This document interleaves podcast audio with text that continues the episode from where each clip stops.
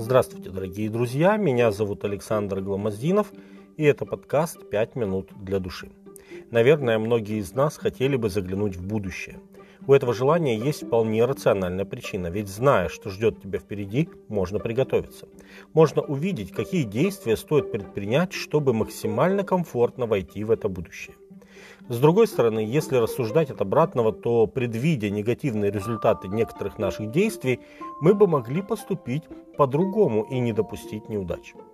Во все века люди старались удовлетворить эту жажду изведать сокрытое за горизонтом времени, прибегая к тем, кто, как они считали, может им в этом помочь.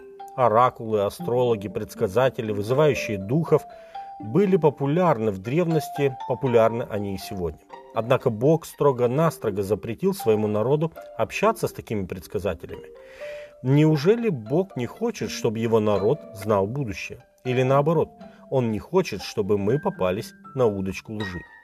В течение сорокалетнего странствования Израиля в пустыне среди них был великий Божий пророк Моисей, с которым Бог говорил лицом к лицу. Книга Второзакония, 34 глава, 10 текст. Он был вестником Божьим и передавал народу его волю, открывал будущее, наставлял в отношении закона.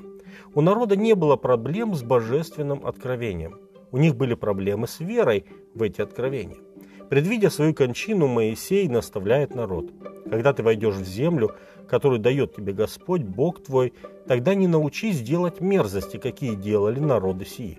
Не должен находиться у тебя прорицатель, гадатель, ворожея, чародей, обаятель, вызывающий духов, волшебник или вопрошающий мертвых. Ибо мерзок пред Господом всякий, делающий это. И за сии-то мерзости Господь Бог твой изгоняет их от лица твоего. Будь непорочен пред Господом, Богом твоим, ибо народы сии, которых ты изгоняешь, слушают гадателей и прорицателей, а тебе не то дал Господь Бог твой пророка из среды тебя, из братьев твоих, как меня воздвигнет тебе Господь Бог твой. Его слушайте. Второзаконие, 18 глава, с 9 по 15 текст. Мы видим здесь, как Моисей показывает два варианта заглянуть в будущее.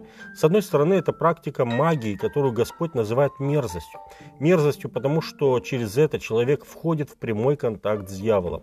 Апостол Павел, когда проповедовал про консулу Кипра Сергию, столкнулся с противодействием местного мага Елимы, который отвращал проконсула от веры. Тогда Павел справедливо называет его сыном дьявола и врагом всякой правды. Книга Деяния, 13 глава, с 8 по 10 текст.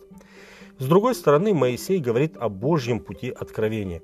Ведь сам Бог обещал, «Я воздвигну им пророка из среды братьев их, такого, как ты, и вложу слова мои в уста его, и он будет говорить им все, что я повелю ему». Второзаконие 18.18. 18. Предсказание будущих событий вряд ли является главной задачей пророческого служения. Основная обязанность пророка – говорить от имени Бога слова совета, предостережения и обличения. Греческое слово «профитис», переведенное в Новом Завете как «пророк», происходит от двух слов.